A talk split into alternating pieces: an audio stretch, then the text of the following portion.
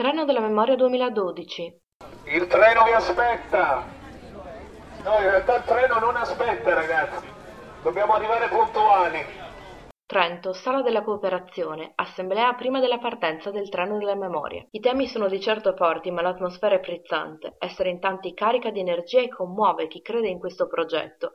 Si legge negli occhi di chi ha vissuto sulla propria pelle la seconda guerra mondiale, in chi ancora oggi è vittima di discriminazioni e ha conosciuto attraverso il racconto dei genitori lo sterminio, in chi ogni giorno si impegna contro il razzismo, nella politica, nella formazione e nella vita quotidiana, per far sì che non si ripetano gli errori del passato e non vengano sottovalutati i segnali. Di fronte ai relatori una platea di giovani che ha deciso di raccogliere una sfida, quella di vivere il forte impatto del treno della memoria, affrontare il passato dell'Italia in un tempo tutt'altro che lontano, non voltare le spalle a ciò che è successo, al lato più oscuro dell'umanità, ma di guardarlo in faccia, conoscerlo e vincerlo. Sono 450 i ragazzi solo dal Trentino, a cui si aggiungeranno 150 giovani altoatesini e 120 ragazzi di Forlì e Cesena, già a bordo.